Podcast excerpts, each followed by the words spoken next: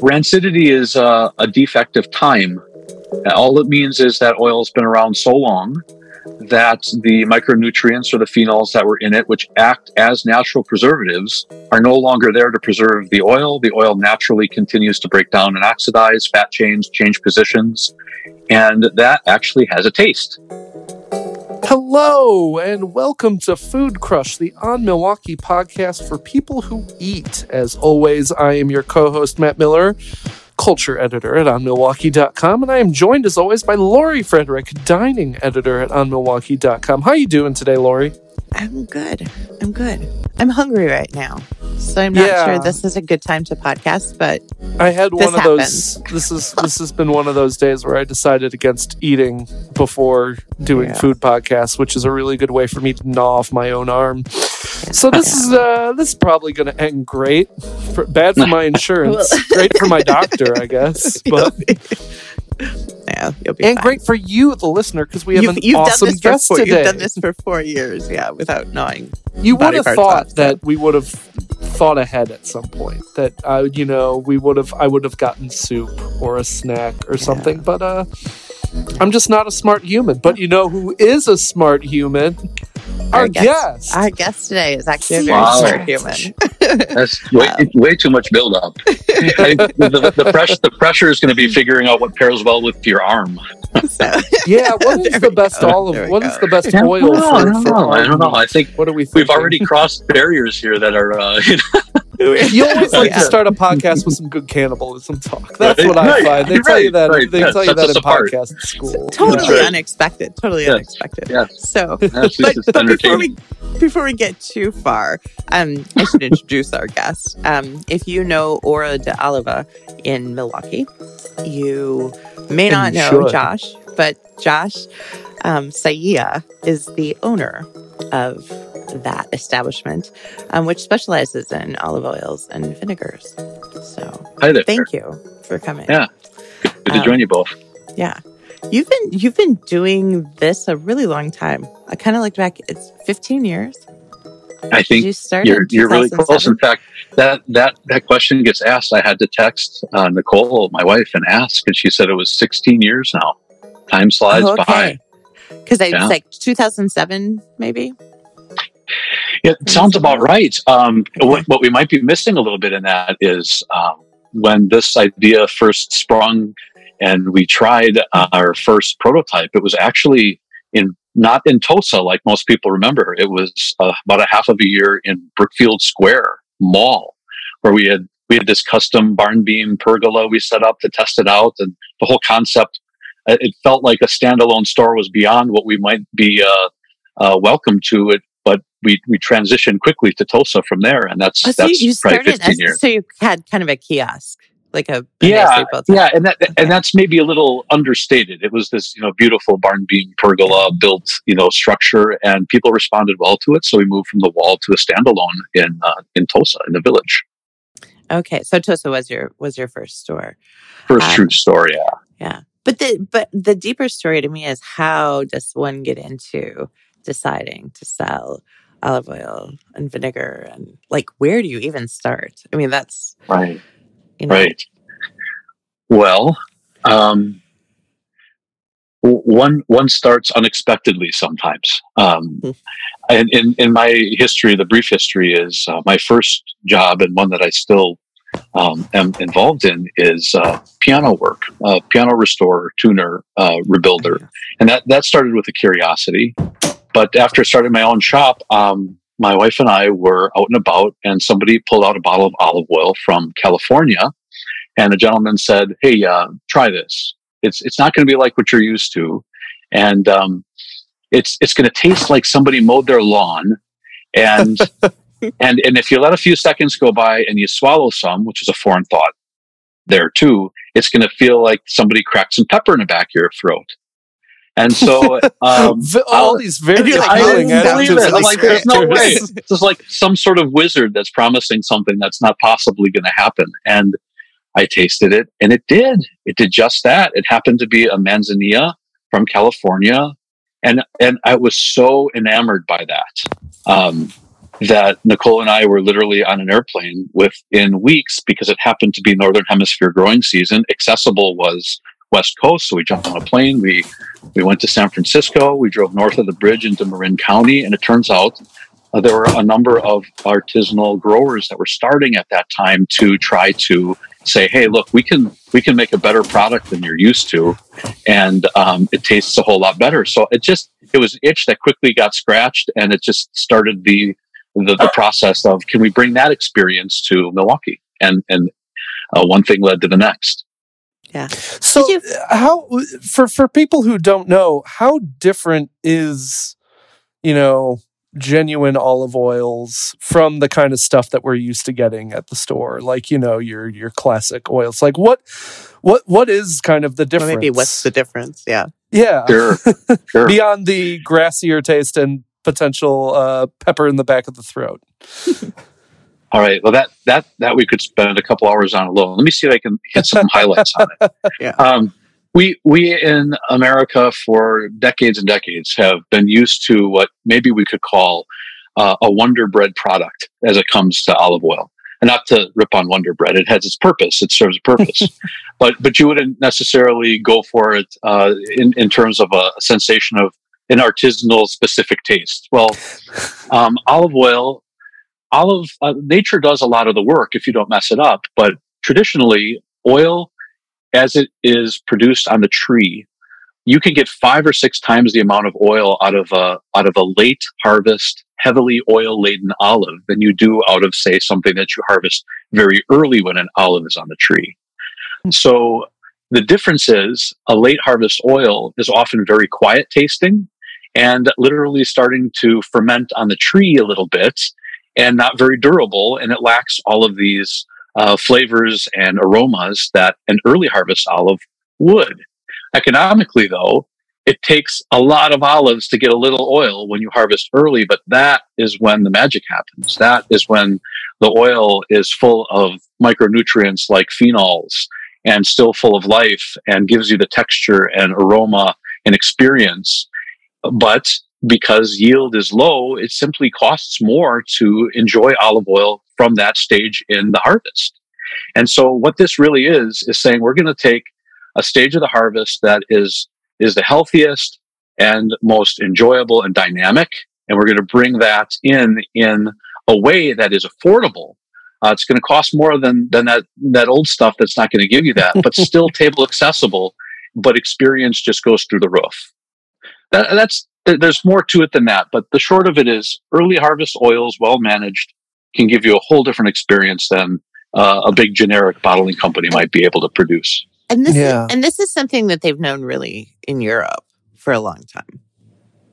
Am I, am I wrong about that? I mean, I They, think the they- appreciation. they have, but but I want to say the demand the demand for this type of product um, is is pretty recent because economics are Mhm. economics wherever you are. So um, I, I- maybe I could liken it to the the change that happened in coffee 30 years ago, right? I mean, there was Right. a time where Maxwell House and Folgers were battling each other, and now we look at the coffee scene and. Um, Does you know, Maxwell it's- House even exist like- anymore? Well, yeah.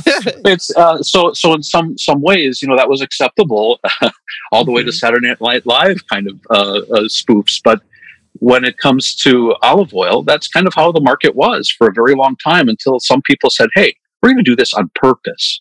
You know we're, we're going to we're going to give you not just uh, early harvest oil but how about we don't just send this to a mass bottling company after it's been sitting in bags for weeks uh, or days as it ferments. We're going to go from tree to press within hours. We're going to make sure that the temperature as it's pressed stays low so we don't sacrifice the phenols that are giving us this kind of flavor profile.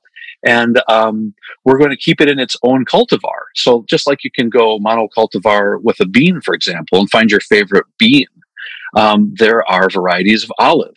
Arbequina, Hoja Blanca, Picual, Frantoio, and each of them has their own characteristics.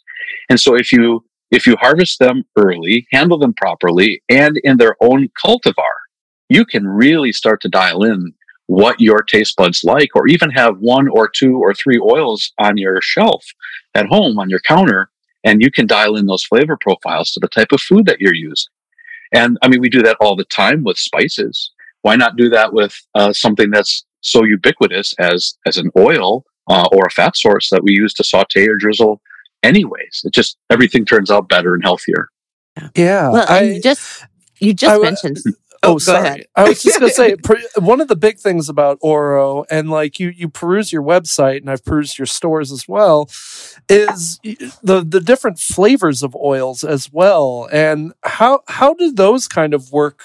How do you kind of work those flavors into these oils? And and do you have a favorite flavor of the of the Mm. bunch that you have? I'm, I'm seeing some really interesting ones. I see peppers and I see cayenne, Yeah. which is very exciting for me. Um, Well, well, maybe I can partition just a little bit. What we were just talking about was, we'll say, single cultivar extra virgin olive oil, meaning the only thing that you have uh, that we've been describing is extra virgin olive oil that has a variety of flavor to it naturally when handled properly. Yeah. Um, what we're transitioning to now in discussion is, in addition to having a fresh oil, what happens when you start adding things to it? Mhm. Um, a lot of our oils, wherever we can source them, um, go through a process called well, it's, they're called agrumato, which means you take a whole fruit or an herb or a pepper, and you press it at the exact same time as you're pressing the fresh olive. And what happens in that process of emulsion is fusion occurs between the oil of whatever you're pressing with the olive and the oil of the olive. So, for example, you can do that with something like garlic or uh, basil or jalapeno, um, anything that has a natural oil in it. If you can press it in an agrumato style, uh, it it literally tastes like the fruit in an olive oil. You can certainly flavor an olive oil by, let's say, adding an extract or an oil after the fact to fresh olive oil, and sometimes that's the only practical way to do that, depending upon what you're trying to do. But um, so yeah, we, we either have agrumato style where it's fresh fruit ground with the olive, or flavored olive oils where you take a very fresh uh, oil like uh, an arbequina that's naturally fruity, and then you you add something like um, uh, a spice element or another oil to to flavor it. That's really interesting. That's really interesting. So, it, it- this pressing process sounds like it's almost similar to making a wine, but you're using grapes. Uh, not using grapes; it's olives. Using olives, Uh, yeah. Right. Yeah. Well, interesting. Yeah, it, it's it's uh it's not as beautiful and elegant as everybody wants to imagine it. You know, everybody wants to picture like the old stone wheel being pushed by the ox. You know, Right. uh, this romantic view, which is cool. Um, but uh, long story is that process actually introduced all sorts of defects into oil, which only until recent mechanism was able to remove it.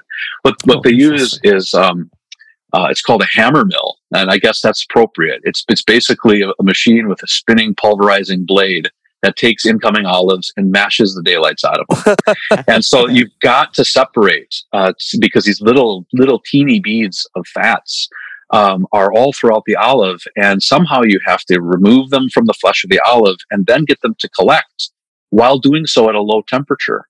And so uh, the olive gets uh, pulverized into a mash. The mash then goes into this picture this large uh, horizontal tank with an auger in it that slowly turns the mash. And as it does so, the little beads of oil touch each other and they coalesce, and it being lighter than the mash eventually comes to the top of that tank.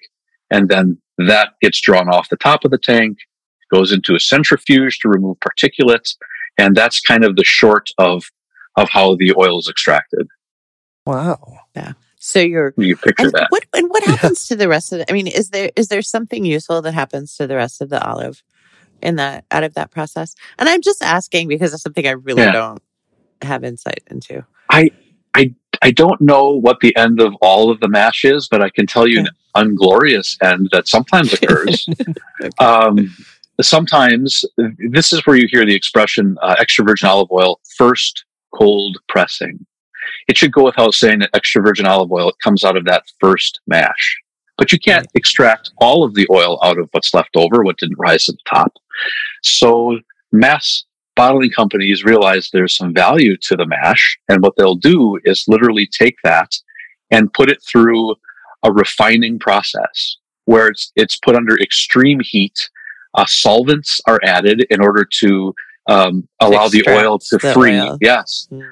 Yep. And um, then, uh, you know, the solvent is extracted off the top. But basically, by the time you're done with what's left of what you can extract from the mash, you're going to be left with a tasteless, colorless fat that is devoid of any sort of health benefits. And, And this, um, and this is that mild olive oil that you see. all- like, here- maybe. here's a, a little truth in labeling can come out of this. So Im- imagine Okay. this: we've we've removed the rest of the oil. It's it's really it's truly a, still a product of the olive, but nothing that you're hoping you know out of it is going to come other than a tasteless fat. Um, if uh, it, technically the term is lampante, um, meaning lamp oil, fit for lamps. All right Ah, consumable, but fit for lamps. If in the American market, here's a little truth in labeling. If you add back three to five percent virgin olive oil, which is a substandard pressing, you can call it light olive oil on the Oh, grocery store yes. shelf. okay. So that's where that comes Oh. from. That's where so it comes it's, so from. it's functional as a cooking oil, but not really But as mainly functional for, as for an olive oil. Maybe yeah, it it's should not. be for lamps. in, in my opinion, we can leave it for the lamps. Like the only Yeah. the only thing that I find that would be uh, beneficial for is, let's say, if you're doing frying and you're doing it High repeatedly, temperatures Yeah. where it's yeah. uh, super high temperature over and over, it has its place. But what's interesting is the cost of a light olive oil, as it's labeled, and it can be spelled L I G H T, L I T E. Um, the um, oh, I, I lost the thought. What were we talking about? You were Light, talking light. about the oh, the cost truth, truth and labeling. Oh, yes, Yeah. the cost. The cost is not that much less No. on the shelf. It's because the processing costs. So Mm-hmm. um, you might as well put a couple more bucks in, find yourself a really good source, and enjoy what it can be, rather than kind of And- throwing that away. And those and those health properties of olive oil that are you know that are touted all over and that are very real uh, must disappear for the most in that process, absolutely. Right. Um, Yeah. If you don't mind, I'm just going to step back to step forward onto that. Mhm. Uh, Truth in labeling again. If you see an oil on the shelf and you're trying to lose weight and you see the word light, L I T E L I G H T, either of you know how many calories there are in light olive oil compared to extra virgin? Uh, no. Wild guess. the They are exactly the same. yes. Yeah. Because fat, fat is 120 calories is per fat. tablespoon, It's regardless. Yes. Yeah. Yes. Yeah. So it's a little misleading on that. Um, health benefits. Um, there is, if you come into the store and you're looking at the extra virgin olive oils, we have posted on each of the descriptors a, uh, a, a chemistry chart because each of the oils that, that we source, we not only know where they come from, but we, we have lab results as to exactly what their contents are and quality is. Um, one number that's of particular interest to a lot of people are the uh, phenolic count or the total phenols in an oil. Generally speaking, and I, I'm, I'm saying generally, uh, the larger that number, the larger the phenol number, the more peppery or textural that oil is going to be on your palate. And the higher that number, since phenols is basically a fancy way of saying a chemical, uh, a chemical compound that has antioxidant value, um, it's going to be better for you in terms of the health benefits of, of antioxidants. Um, so I, we kind of organize them from left to right, where on the left, you're going to have a little more mild and fruity oil. But as you move to the center and to the right, you start to build up different herbaceous flavors and textures. And by the time you're on the far right, you'll usually catch something that if you swallow it will give you a little catching sensation in the back of your throat, Yeah. which are those alive phenols physically uh, for a moment irritating the back of your throat um, as they pass it. so if you are listening to this and saying, I, I have no idea what you're talking about, I might suggest that you've never truly had a fresh oil because Right. those micronutrients uh, dissipate or are mostly gone in those late harvest oils or the oils that haven't been handled properly uh, to maintain them and their level. Interesting. So, um, yeah, I, I, i in points of reference, um, grocery store oils, when tested by somewhere like UC Davis, most of them have an uh, under 100 parts per million, many of them 15 to 20 parts per million, which is almost non existent. Um, oils currently at, at Oro range between the like 270 to 580 right now, which is just rock star in terms of, of life and chemistry. And you know they still exist because you can still taste them and because we only have current year's harvest out for you to try so you you never have to wonder whether or not something has moved past a date um, or, or, or progressed down a timeline that, that has made it get old. Yeah. Yeah. I interviewed you a number of years ago um, for a piece on, you know, there was a lot of, a lot of news going on about um, olive oil fraud and, you know, the, the olive oil mafia in Italy and right. how much how much good olive oil actually gets to the US. And um, I remember talking to you, but one of the things that you told me and taught me that day, um, because we went through kind of the processes um, for your oils, um, mm-hmm. is that the harvest date of an olive oil is one of the good indicators that you're buying something that is of some quality. You know, like if you have to buy grocery store oil, a California oil, for instance, a lot of them will have, and it's kind of like a born on date on beer, yes. where, where mm-hmm. it's a you know it's an indication. If there's no indication of when it was produced, there's you, a lot you, don't, don't know. know. No, yeah. there's a lot you don't know, and um, I, am trying to remember, uh, and I don't want to misquote the stat, but uh, University of California Davis has really spearheaded a lot of the information exposing some of these things. We have we have science that can test and really show what something is or isn't, and also tasting panels that determine whether something is defectory from a sensory standpoint. But oftentimes there's not regulation that, that requires anything past those two, pa- that panel or a chemistry test. It just kind of goes out that way. So it's left to the consumer to determine um, by their own education, their own taste buds, uh, what really is is meeting that mark or not. Um, with regard to fraud, um, you know, it's hard to point fingers, but the uh, 17 out of 20 samples uh, routinely pulled not that many years ago by the UC Davis and tested arbitrarily did not pass as extra virgin, either a sensory panel or chemistry wise, even though they were labeled as such. So mm. if, if that weren't the case, I don't think that we would exist. Um, all we would be is a different way of, of selling it. But because it's so dynamically different oftentimes and consistently so, and you can try it before you bring it home, all of that risk of throwing your money away is gone. And it's a heck of a lot of fun. Yeah. Oh, definitely. I think, I think, um, that interview kind of changed the way I looked at olive oil. Cause I did. I, I mean, I sat with you, we tasted olive oil and, um, and there was some where it was like, whoa, you know, right? That yeah. like you go from kind of a grocery store, what you can find, and even the better stuff, um, to a really high phenol count. And yeah, that peppery in the back of your throat is sort of like, hmm, do I want that? Hmm. Do I not want that? You know, like like there's a there's a, a conflict, you know, at the moment. Um, and and I feel like that's something like you that you either love from the get go or that you work up to, you know, in terms of, of tasting it. True. Um, but I think I think we also talked, or maybe this was in the programming because I think it was based on a 60 minutes episode. Um, that the other stat that was kind of alarming to me is that most, and I won't throw out a percentage, but that a good deal of the olive oil olive oil in stores is more or less rancid or kind of beyond it. Hmm. It's well, um, um, maybe I can some of it's about transport.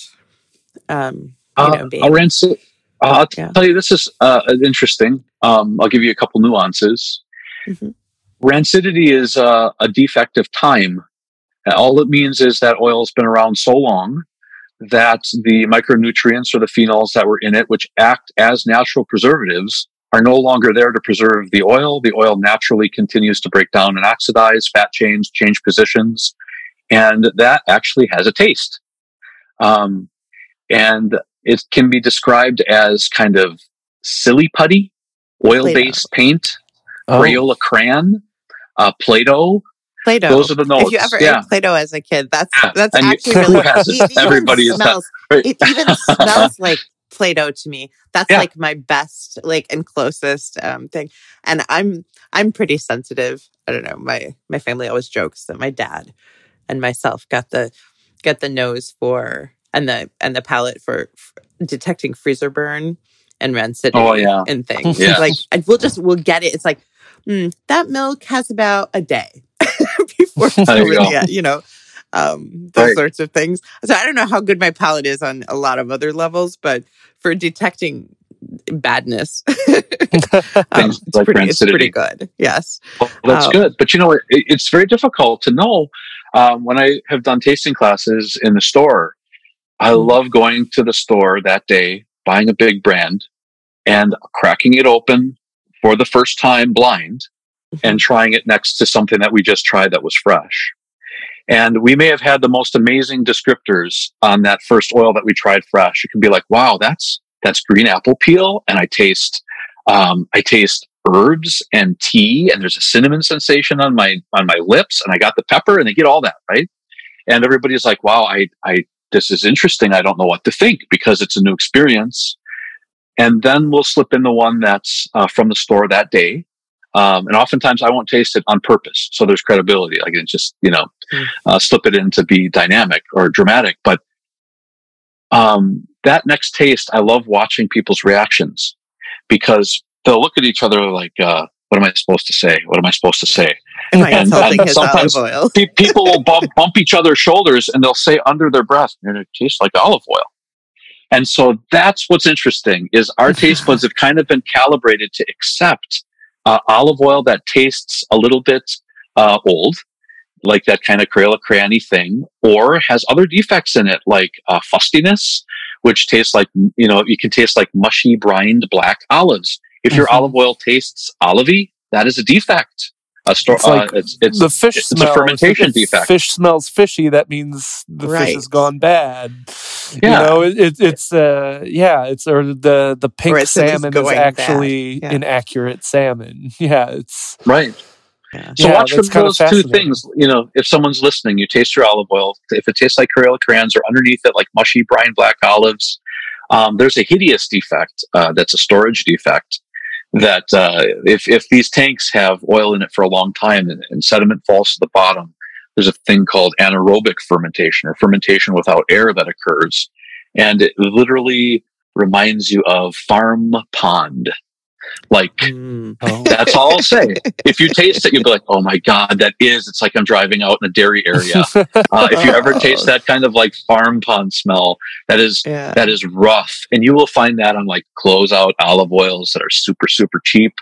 Um, that kind of stuff usually creeps in to the mix because uh, it has to be outletted and, and it somewhere. maybe won't kill you, but it's not very pleasant. no, no, it, it, permeates. It permeates whatever yeah. you're cooking with to a negative, and that's why a lot of people are like, "I don't like yeah. olive oil." Well, that may be the reason. You may just not have had it fresh. That's that's, yeah. that's a common common reality.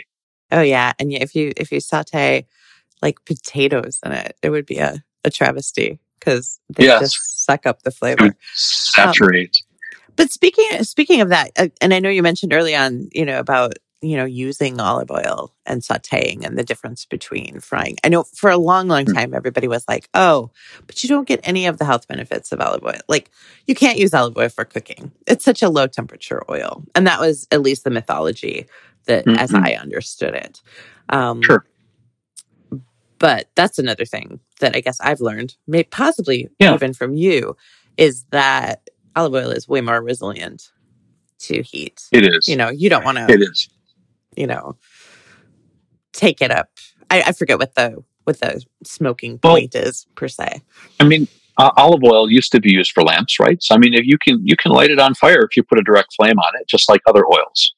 Um, so the smoke point of olive oil, uh, we say smoke point is when it when it would flash under uh, direct flame is at like 425 degrees.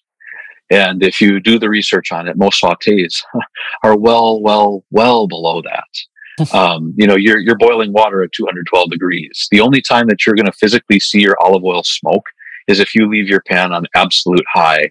You forget that the oil's in the pan, and then you'll see it turn color to like a, a little bit of a light brown. But that that doesn't happen with ordinary cooking. You can bake with it. Um, I love to roast vegetables at 450 and it's as durable as it needs to be um, without any sort of burning because the uh, well that that might be the temperature of the oven but the food itself is constantly cooling the oil so you can use olive oil freely for almost anything unless you're doing something like you know wok or um, right. you know i wouldn't i wouldn't take like a, a super high chlorophyll oil and repeatedly fry with it because it just gets a little weird tasting because you still have that those beautiful elements in there that you're cooking and recooking and cooking and recooking. And it's and it's pretty expensive to take um, a good olive oil and use it for deep frying. I feel. Yeah, yeah. It just Like- that, that's where that's where your canolas and your uh, light olive oils or whatever have their place. But uh, it's a very specific place. But there's there's been a passed on, and this is not just for my benefit. There has been a repeated fear of using, you know, a good, decent quality olive oil to cook with, only to drizzle with, and that's that's just if you were to go to Europe and say, well, what do you use to cook with? They're going to pull the same bottle out and say, what do you mean? Um, Yeah. it, just has been repeated by a few people too often, and you can try it for yourself. Uh, don't take my word for it. Try it, and you'll be like, "Oh, I, didn't, I didn't need to fear that at all." Yeah yeah and I think I think there's it's lovely to have an oil that you use for finishing, you know, or for you know for salads specifically. Um, I think you and I were talking a little bit just prior to the start of the podcast about the Picual olive oil. Yes, which is a Yes. Spanish olive oil, which I, I don't know. I've just decided that it's it's one of my favorites um, because I can taste like tomato leaf. Yeah, it sounds yeah. like a weird thing, but it's like this. If you think about the smell of a tomato plant and the smell of the leaves, that flavor just I don't know comes washing through. It just reminds me of summer. Um, all right. So and so it's beautiful on cool, but- salad. you know, Yeah, but I cook and- with it too. So yeah, so there's a, Um, there's a testimony from Lori right there. Um, just to clarify, uh, what Lori's describing is a single cultivar um, named Picual. The olive's name is Picual, P-I-C-U-A-L. And um, it can be grown anywhere around the planet, just like any other cultivar. However, we have a really great source from Spain. And I watch for Picual that has just the notes that Lori described. Um, it can have a variety of notes, but if I find a Picual that, that tastes like uh, or is reminiscent of. Like when you taste it, you're like, uh, uh, smells become memories, memories pull down very directly. It reminds you of something. This reminds you that you're in the garden in the summer. You ripped a tomato plant out of the ground. You got the stems on your hands and like herbs and spices came up with it. That is the experience of tasting picual, uh, straight when you're doing a tasting. But if you can imagine that, uh, those those dynamics softened out as they're spread over or throughout a salad with an appropriate white balsamic or with none, maybe just a little salt. Um, it's it's layers of texture and character where you're like, what is it that lit this up? yeah. You know, like it's the olive oil. It, it can have that that positive effect and just bring things to another notch. Plus, uh, the health benefits are are through the roof. And if you don't mind me mentioning one other thing about that, um, uh, sometimes people when they're dieting are eating a lot of salads, right? So they're thinking, well, maybe I don't want to add oil because it's got calories. Um, what's often also forgotten or just not known is that uh, all of the carotenes that are in salad, uh, in, in in leafy greens and things like carrots or otherwise, cannot be broken down by our system unless they're accompanied by a fat source. because they're fat soluble. Mm. Yeah. It's so yeah, so they literally would, you know, the, the benefits uh, go right through you. So if you are going to pair it with something, it is totally appropriate to do so with a higher quality olive oil, um, and and you'll get the byproduct of both. And then you get all the antioxidants and Right. all of that. Right. Plus, plus you Mhm. can actually Mhm. digest your salad. Yeah. Yeah. Yeah. No. That's fun fact. Which, Yeah. which, if you're going to eat the salad, you might as well digest it. right. it's Right. otherwise it's Well, just roughage. Otherwise, it's just roughage. All right. Yeah. Yeah. Right. Just Right.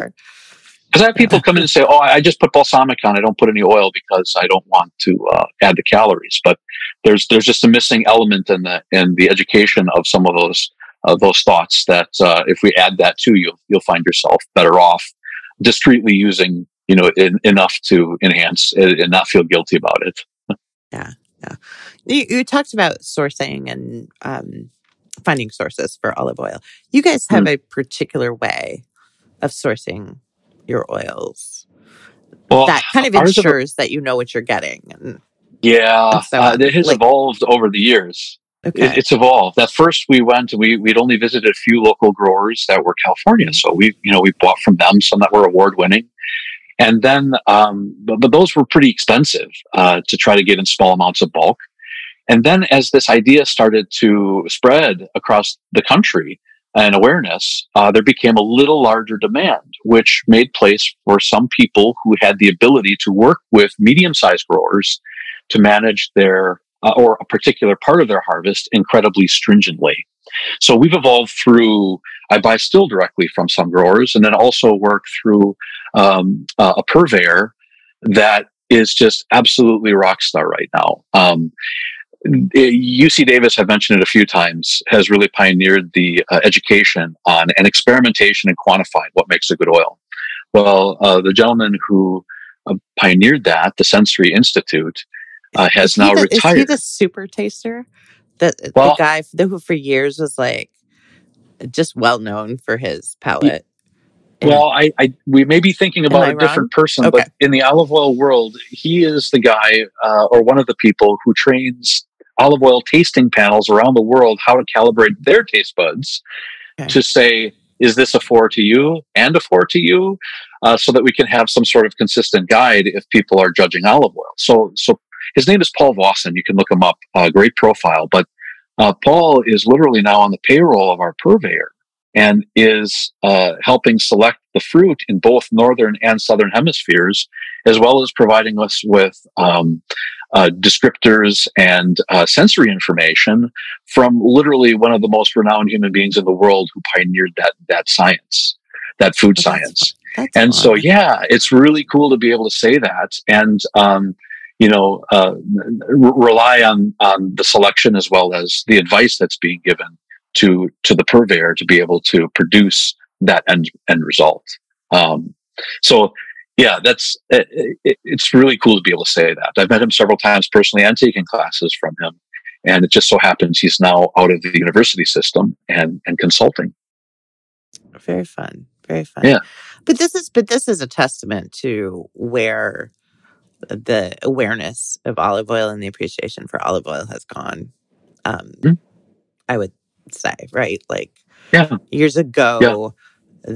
that wouldn't be the case. You know, you would be. No, it was unknown. I, I mean, I, I, I didn't know. Um, I, I grew up in an Italian household, right? We made spaghetti every Sunday night. My experience with olive oil was I wanted to use it because it was olive oil, right? And so I grabbed my mom's old eternal bottle that at that time, I thought, well, olive oil never went bad.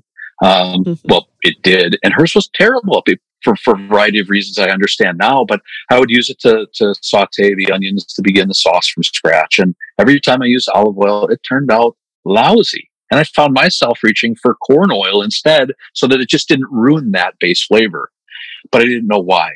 Um, uh, and, it, it certainly doesn't have to be that way. But I think uh, we just didn't know the difference because there was not uh, a demand. There just wasn't. And now that there is a demand and we're in a society that is more and more dialed in on almost everything, um, the, the cool thing is we have as elite of olive oil as can be, but at a price now that is not exclusive. Um, the people who come into Oro uh, I, uh, are are people uh, advertisers say, "Well, who's your who do you market to?" I'm like, it's everybody. I, I literally had in Tosa um, people come up the street while literally working on the railroad, okay, and said, "Well, my wife loves this stuff. I'm from Kenosha, and if I don't bring a bottle back, and I she knew I was working here, she'd kill me." Um, not to stereotype the railroad worker, but uh, the point is, it's it's ubiquitous to anybody who has has a good palate, wants something a little nicer, um, but but wants to eat out at home all the time. Um, we can do that with a drizzle. No, I mean it, it's kind of funny because I I started buying. I I thought for a long time that I wouldn't be able to afford to buy olive oil, you know, regularly from Oro. I, I, I don't know. Now I'm feeling like a sales advertisement, but it just, it just no, but it changed a lot of things. Um, I've been wanting to do this podcast for a while because I just I just think that clearly your skin glows now cool. and all sorts of things. clearly, clearly, I've I've I've gone, you know, like like Benjamin Button, I'm going backwards in my go. aging. Right, no, right, no, right. no. Um, no, Actual but, but I'll admit too, you know, like I mean, complete ignorance until probably four or five years ago about olive oil, and I remember back, gosh, probably the early 2000s when the little shops selling olive oil were turning up in malls primarily right. you you started in Brookfield Square. Um, right. I remember thinking, like, because there's the gift shops, you know, like the the funky little cheese box shops and all those places, which as you sort of move along in life, you're kind of like, ugh, that's just stuff that people buy, you know, like the weird gift Right. boxy stuff. Right. Like, that might not Mhm. even be good. It's just a, it's a, mm, I don't know. Um, Just a well, passing Harry, kitschy Harry thing. and Da- Harry and David. Maybe they were really, really good at one point, right? But they eventually just became a gift box company that just kind of mass produced a lot of stuff. Sure. So I remember thinking, ugh, these olive oil shops in the mall, like that's weird. Right. Right. um, Well, well, they've completely evolved. probably overlooked the trend. You know, tea, Hmm? tea things. Um, tea is on a similar trajectory, I think. Like right. the awareness Right. of tea in the U.S. is is you know abysmal. Um, so the, you know, there's all these Teavanas and tea shops, and I'm Mhm. just like, you know, and you kind of look at them, you're like, you're in the mall. Like, is that legit? Um, and but I think that that was like the sign, you know, that the the Yeah, trend there was, was- coming, that there was there was something happening, you know, Right. um, Well, we in were the world. we were asked that a lot too, Lori. When you mentioned that, when we were set up at Brookfield, as as much as we put into it, grassroots. Probably the most common question we were asked is, "Are you a franchise?" Hmm. and uh, we're like, no, no, because um, not not in not in the nearest, and and even now because we you know we worked with a really talented designer, Barb Polini. Some of our packaging looks polished.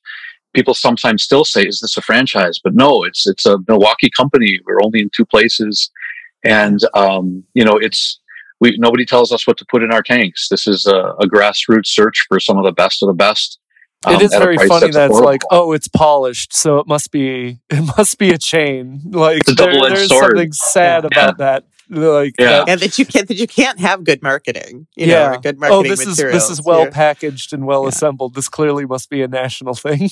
right Yeah. so yeah that that isn't the case doesn't have to be the case and it doesn't mean that somebody national couldn't couldn't um you know pull something off but Yeah. it's it's it's a moving target i mean we're we're always managing what's out and what's not out and what's coming in and profiling it and um, it's hard to do that on a on a large level and have have education and control. It's hard to do that every day with with two Yeah. two locations. yeah. Um, Well, well, then how do you monitor your olive Hmm. oil? Because ob- obviously, olive oil has a shelf lives, and Sure. and you know you know when it was harvested, and you have all of that labeled. Um, Yes. But how long? You know, how long can you keep it? And then what do you what do you decide about olive oil that's getting toward the end of its Yeah. game? Yeah. Well, um, the uh, we're really uh, fortunate that the oil that we can buy can be purchased um, from our purveyor in literally uh, 2.6 gallon cubes. And so we don't have to get this huge, massive amount of product hoping that we guess right on what we, we brought in that year and we're going to sell it or bust. Um, of the many oils that I have options for, I whittle that down to about five or six out because people get a little, I mean, of the extra virgin, tons of flavors. But um, uh, so my point is, have access always to current year's harvest, and we simply will run out of it before it ever gets old. Or if I'm tasting something and it doesn't have the same pizzazz that it did maybe two or three months ago, we'll rotate to something else. Um, we're also drawing oil from two hemispheres. So you might have something from uh, Spain or Italy, uh, northern hemisphere harvest, but then six months later, great oils are coming out of places like Peru and Chile, or even South Africa. Wherever you can get a great wine, good olive oil has followed. So now instead of waiting always for an entire year to get the uh, oil from the same producer, six months out, we can taste an oil from another producer whose oil just came off press. And if that one wins the tasting, that one gets slipped into the mix, the other one gets pulled off. So it's just a rotating uh, uh, wall of goodness rather than, well, this one got old, but we still need to sell it. It just never happens anymore. We don't have to do that. Um, I, if that makes sense, I, you could call it Mhm. following the harvest and, and managing the taste.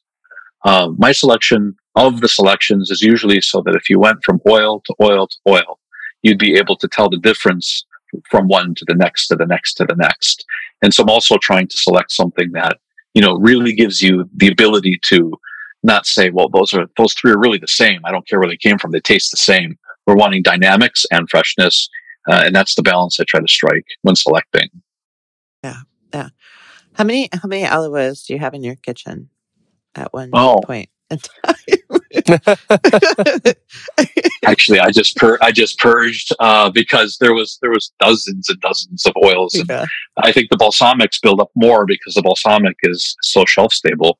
Oh, and I was Uh, gonna say those. Well, there there must have so been like thirty or Yeah. forty different kinds. Right right now, though, I, I try to have maybe like five or six things that are my go tos because I like to go through them, you know, um, and then they remain not just fresh uh, from the shelf, but fresh on my bottle. And I use them up. Oh, Mhm. you asked when is an oil considered old? Mhm. So, in you picture yourself living in a producing country. Um, why would you buy last year's olive oil when you can buy this year's? So, oil, in my mind, becomes old when you can get the next harvest. You can certainly use this year's harvest well into next year's. Just realize that, like a Polaroid in reverse, its character will slowly dissipate over time as the phenols drop and other chemistry occurs. So when somebody at the store says, well, how long is this good for? We make a recommendation that maybe you buy a four to six month supply and use it up. Even though you could use it long after that, it will slowly become a shadow of itself. The best oil on the planet at this moment only remains the best oil on the planet uh, for a period of time a- until it's replaced by the next well crafted young harvest. So we're always trying to try to you're trying to catch a moving target, you know? Get It's what like you an like. use it up. iPod. It's it's it's innovative now at the time, but then as soon Yes. as the next iPod comes Yes. out, yes, yes. We have. Yeah. There's definitely some unplanned obsolescence that occurs Yes. no matter what, Yeah. Which does work to our advantage.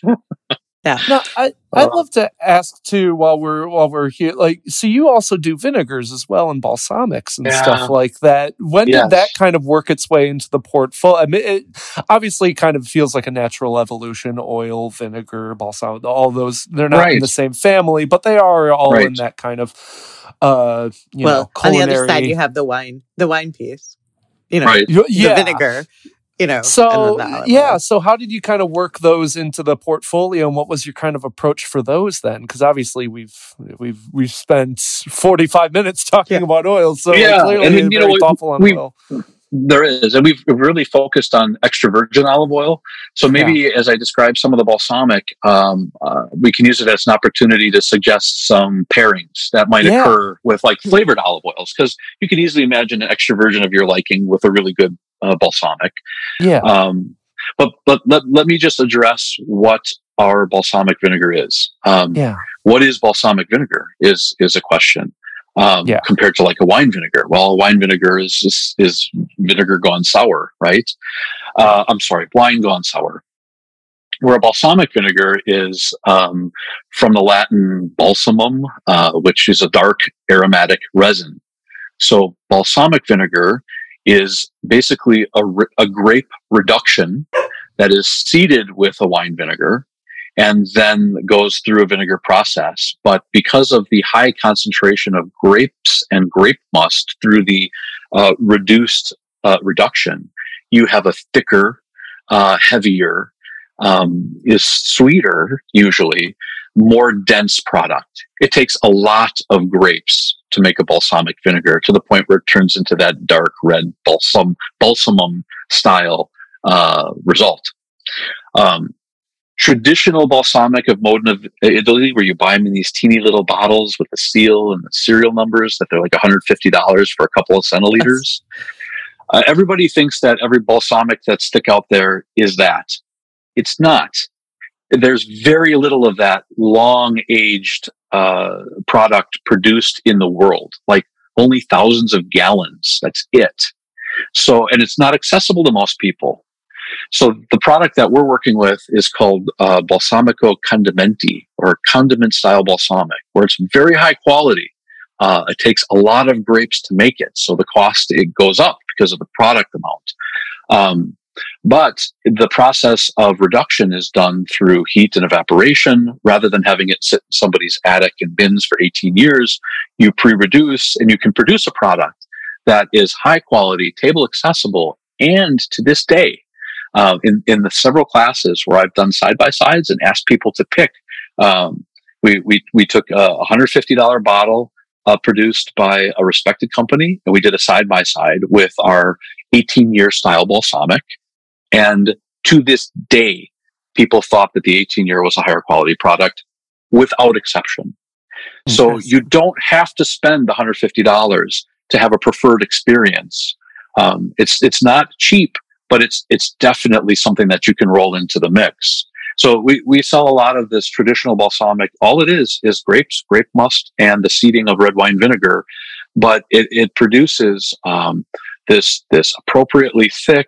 Starts out with notes of fig, honey, date, raisin. You get an appropriate sweet and a sour, but in balance and with a resolve that lingers. And and and this is the best one that we have found in a price point that is appropriate for the table. And um, yeah, I think we probably sell. I have to look at numbers, but I think we sell more balsamic now than we do olive oil.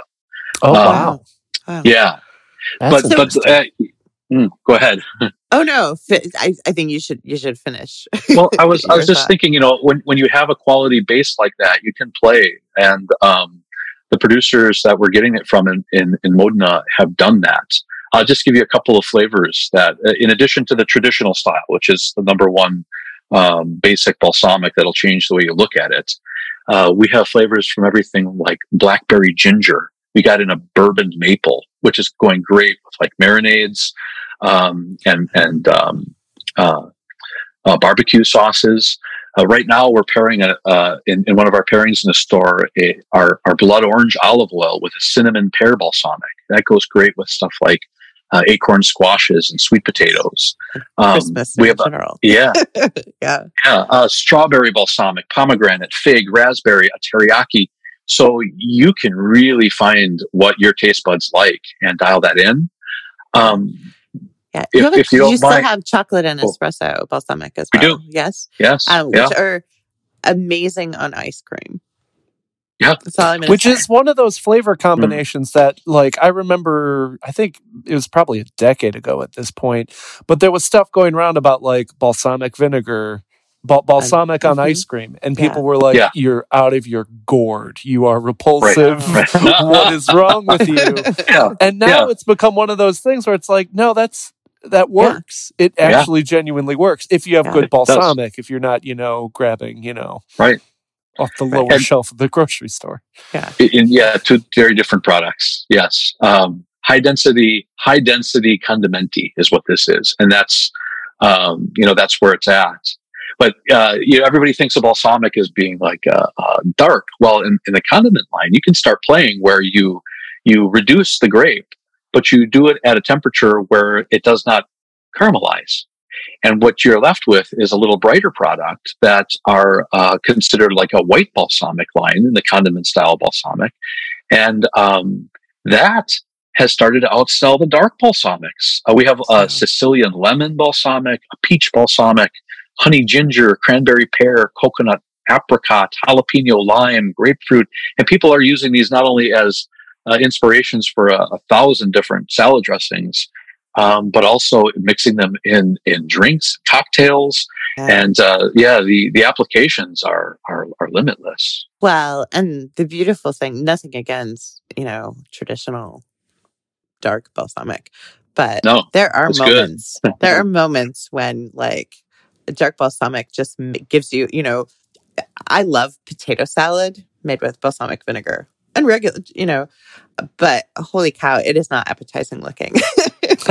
Oh You know. no, well, Yeah, in the, in well, the I least, you just get, No. you know, these reddish brown potatoes. Um, but with a white balsamic, it, it, it changes the game because you can, you can get a slightly similar flavor profile. Um, yeah. with well, and or an oil. alternative that's uh, that's that's enlightening. Like, uh, I'll give you an example. My favorite with that, and and you can chill it or not. But let's say you used a, a dill extra virgin olive oil, so a dill flavored olive oil with the Sicilian lemon white balsamic Mm. and baby red potatoes and a little bit of salt and chill that, and you have an alternative, super healthy, super vibrant, exciting thing to share. So It yeah, you're you're right, Josh. Terrible. doesn't it? I know, I know. yeah. Oh, Yeah. I got to tell you a, a, a combination that we we had in. Uh, it's a taste that I had never tasted uh, or never found in oil, but there was a small batch of the Agrumato style where they crush the whole fruit with the olive that came out of Tunisia, and it's called Amar Pepper Agrumato Extra Virgin. And what they do is picture like those big sun dried chilies, right?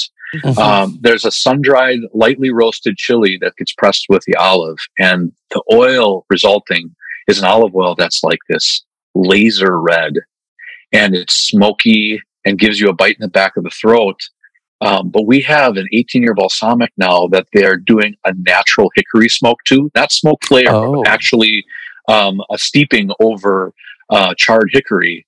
And when you do this Amar pepper, the smoked Amar pepper with the hickory smoked balsamic, um, it, it's a flavor that I had never, there are flavors that occur here that people will come and say, I've never tasted anything quite like that before because uh, it can be so dynamically unique in, in, a single harvest. And that's the kind of stuff that happens. And, and we've had people buying bottles of that um, for their, their marinades and grilling for chicken and pork. And it's fantastic. Absolutely fantastic. And, well, and I would imagine because there's lots of ways to put smoky flavor into things, and like liquid smoke is not it tastes like liquid smoke. right. Yeah. Like you could, yeah. Right. Wet, I mean, wet this campfire. Is why, mm-hmm. This is why, yeah. This is why barbecue places like there's an art to this. It's it's not just a matter of slathering your meat in um, an artificial smoke flavor. Yeah. Um, but that's but that's very cool. I'm I'm a fan of the harissa oil. Yes, actually, um, yes. partially because so, I was in North Africa, and harissa, like before it even really reached the states now in you know um, so what is harissa like if you were to describe harissa to somebody that you experienced what was it yeah so my exposure to it was in um, all of the hotels we stayed at in tunisia um, the one element there, there's a lot of hotels that cater to the german tourist population so that you'll find a mm-hmm. lot of german food if you eat at the restaurants in the hotel interesting um, and it's kind of I, I, I don't know that it's the best reflection on German food either. Um, well, Germans are. I, I, I won't. I won't. Um, German, when Germans go on vacation, yeah. according according to the Tunisians, when Germans go on vacation, they sort they want the tropical or Mediterranean elements, but they still want to feel like they stay at home. They like they're at mm. home. So they're a little bit, I think Americans sometimes do that too, where they want, you know, they want everybody to speak to them in a language they understand. They want their food to be familiar, but, you know, they want to sit in a chair on the beach. Mm-hmm. anyway, so yeah, so there's a lot of a lot of German food, but the one thing um, there's also a lot of French influence. So you find baguettes everywhere, and they're good, like French style baguettes. Mm. There was always um, a, a ceramic bowl filled with harissa, harissa paste on paste. all of the mm-hmm. tables at almost mm-hmm. every restaurant, hotel restaurants, um, restaurants at the market, everywhere. Um, so it was like this ubiquitous condiment that everyone mm-hmm. put on anything. Um, but on nights when the German food at the hotel was bad, we would. Uh, there were a couple of friends of mine who had who were on. It was a month long trip um, that I went on through my university, and we literally we would we would sit there and eat French bread spread with harissa, and so that that flavor became ubiquitous with that trip because I literally nice. would have whole meals of good French bread. good French bread made with harissa. So yeah. so um so like a, a harissa paste traditionally mm-hmm. would be like uh, an olive oil as its medium, right? And then yes. and uh, it might be flavored with garlic and yeah. chili pepper, mm-hmm. right? Mm-hmm. Cumin. Yeah. Um, Usually, yeah. What I what I noted the the spice blends differ because there's like a kind of a Berber version in um, even in North Africa that will be that will have more spices in it. Sometimes there's um, almost always some level of cumin, but some of them have like um uh what is it? In um the seeds in rye bread? What? Coriander coriander on this. Uh, oh, oh, oh. Um, hmm. no I was gonna say sometimes there's coriander. Like caraway, okay. will sometimes appear. Um I had a really hard time because the the distinctive flavor of the peppers itself in the ones grown in North Africa, like mm consume a lot of the flavor in a lot of what I had in, Tun- in Tunis, which is kind of where our home base was. Um, but as you traveled around, you found because because harissa is like a, a blend of mm-hmm. you know the garlic and the um, different things, coriander, cumin. Um, Right. And it took me, or so it took me a really long time to find anything in the U.S. that tasted Oh, even so the so the so the transition peppers is were wrong, you know, and all the Huh. all the jarred stuff you could buy in the store is like it's not sweet like that. You know, it's it's slightly spicy and a little bit smoky's not necessarily it, but it's got this underlying Mhm. smoky flavor to the um to the pepper. And then So yeah, you- I mean there's garlic. So the so so the harissa olive oil that we have oil. reminds you of that experience. That's cool. It does. It does. Yeah. It's um I've got a little. so now uh, I'm did. A, excited to now I'm excited to check out the other the other pepper because the oh yes, the, the Amar, quality yes. of the peppers grown like overseas, especially in like North Africa. I don't know if you could even replicate them here because I think Maybe it not. has a lot to do with weather and terroir.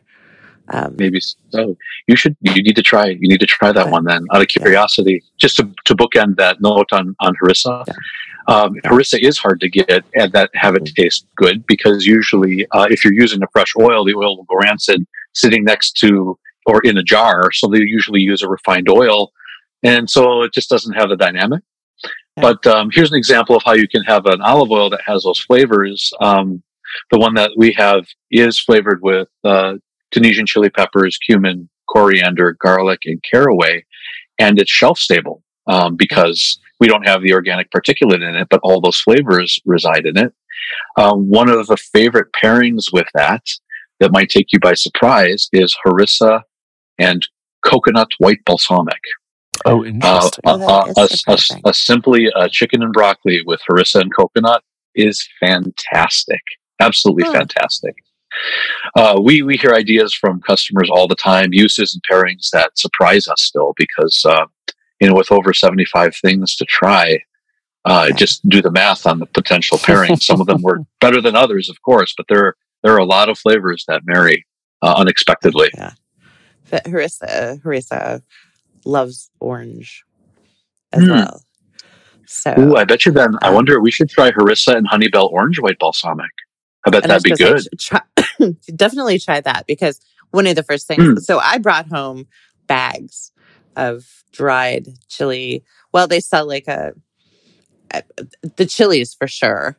Um, in in Tunisia in the markets, and I don't. I brought home at least a pound of these chilies because I'm like, I don't even know. I don't know if it's available at home, and I would reconstitute them with garlic for sure and make the paste. Um, I didn't really figure out the spice blend until later, but that if you reconstitute the chilies with orange juice, Ooh, um, and then some olive oil and garlic, and spread it like on the inside or under the skin of a chicken or um, on the outside, it'll burn a little. Um, it was phenomenal. Um, sounds phenomenal. and that had to have come. I don't. I don't think that was me and an original idea at all. I'm sure that that was something I tasted um, while we were there. Um, but that I was obsessed with harissa orange I'm chicken. sorry. Pulling back to So- earlier, I think I was just gnawing off Matt's arm. Because that, sounds- that sounds really. So- I think we found the perfect pairing. I think we've I think we figured it out, guys. I Whoever's think listening to this needs to listen at to the the beginning. last so that second, that we, makes we some figured it out. Yeah. Yeah. Mhm. It all comes back to cannibalism. Oh, so Oh, I, my. It's uh, time for the most important question we are going to ask in e- in every podcast. Where can people find find your find your works? Find your Yeah. either in both real life, Oh. in real online. life and Yeah. also in the digital world.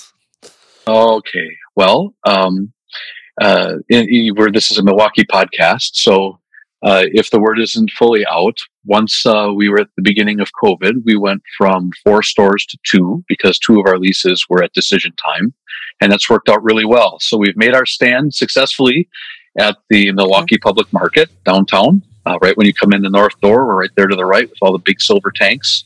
You can try everything in, in, in both stores and that's 400 North Water Street. And then uh, we also have a location in Brookfield that is on the north side of Bluemound Road, just east of Calhoun.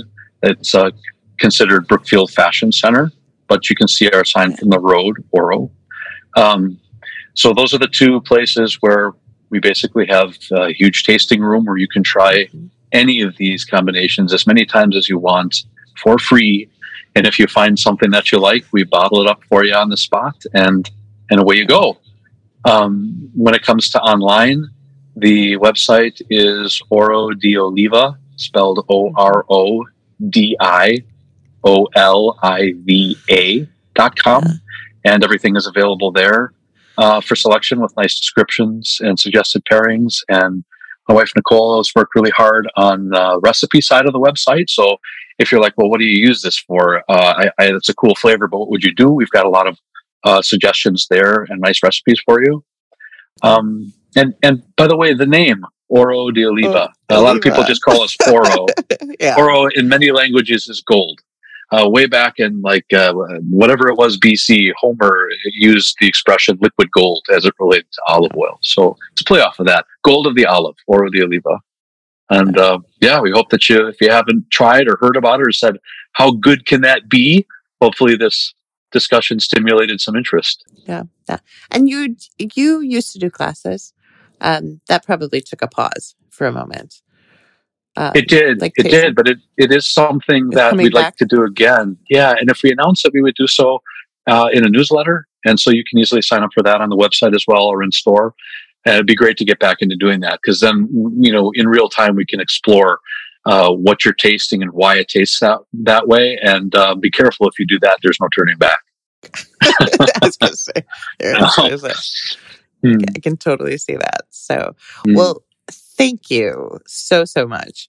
Um, thank you. I didn't.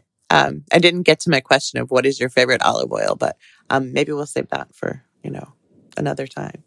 Honestly, I'm in agreement with you. The two cultivars that that I find the most yeah. interesting in an extra virgin is yeah. the uh, Picual, followed by the Hoja Blanca, which can be really amazing. Um, those are my two favorite extra virgin olive oils. Oh, if there was an oil that I couldn't live without at home that was flavored, of all things, I never thought I would say mm-hmm. it. It is the Agrumato whole fruit jalapeno. Uh, it tastes like an intense bell pepper with a little glow, and it flavor enhances so many things from you know from eggs to roasted vegetables. If I had to run out of the burning store with one last bottle, it would be of jalapeno. really? uh, that's not, the short answer. That yeah. scenario play out. Uh-huh. Let's not, yeah, that's what I read for. All right. We, right. we, definitely don't. No one, no one burned down any of the stores, though. We don't. We no, there's no lamp. There's no lamp. No lamplet there. All right. Yeah. no. No. So awesome. Well, thank you so much for for truly. I mean, I'm literally going to use olive oil later tonight for cooking, and I have learned so much more about it today. Um, so thank you so much for for opening my eyes to the to the olive. Well, thanks, Matt. And thanks for the invite, Lori. This was yeah. fun. Of course. And thank you for doing what you do because that's a, it makes it a whole lot easier having something like this close to home. So thank you. Thank you guys very much. Likewise. Call a podcast. An outstanding conversation about oil. I did not know that I would learn this much about oil, but now I do. Yeah. And it's just, it is one of those things you don't think about oil that much, you know?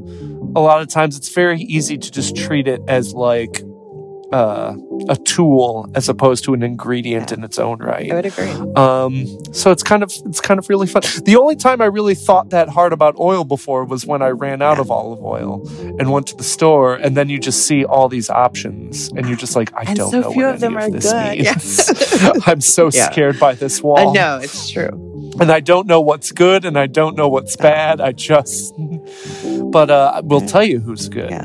Is is that? And I, and I can't believe it. I've been saying their name right wrong this entire time.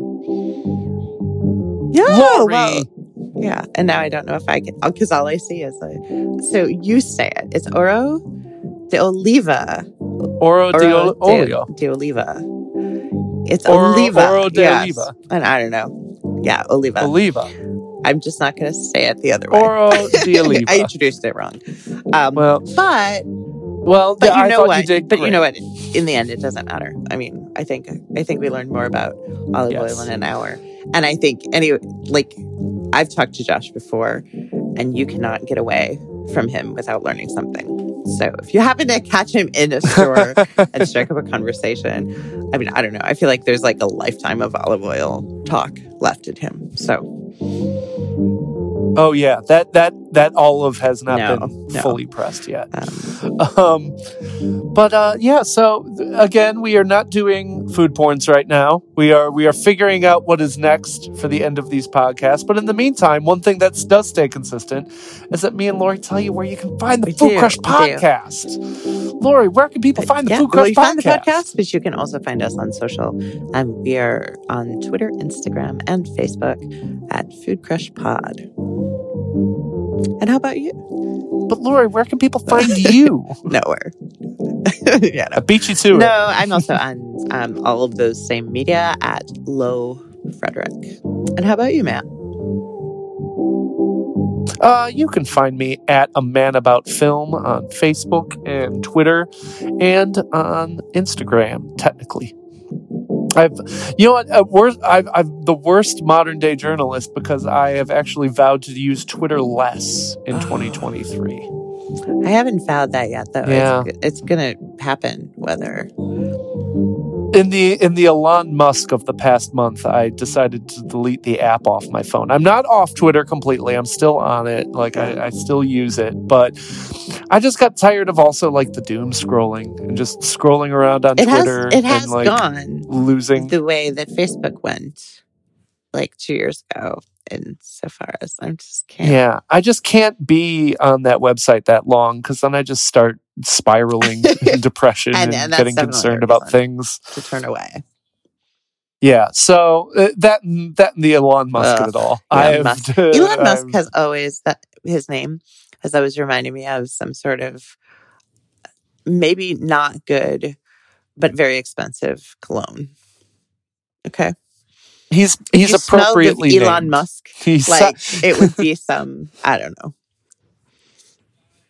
his his vibe is very accurately cur- captured Yeah, by yeah. his name. Yeah, Elon Musk. Um, He's he's but this is not an Elon Musk And- and I podcast. This is a Food Crush podcast. So well, yeah. Let's not let's not give him any more.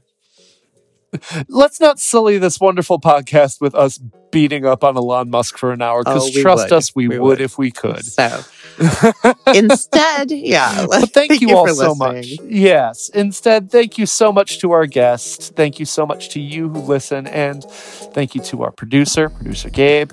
Uh, thank you, as always, to my co host, Thank. Lori. And one, uh, as always, one more thank you to you, our dear listeners. Uh, thank you so much for listening and interacting and joining us on these food made it this far. explorations. I was like, Yes, this was Yeah. an intense and deep conversation. Yeah. This was dense. This was denser than the most virgin the of most olive densest, oils. the most densest of densities. No, I should. think we should end here before I start ruining grammar Same. anymore. So thank you all for listening as always. And one more time, keep cooking with olive oil.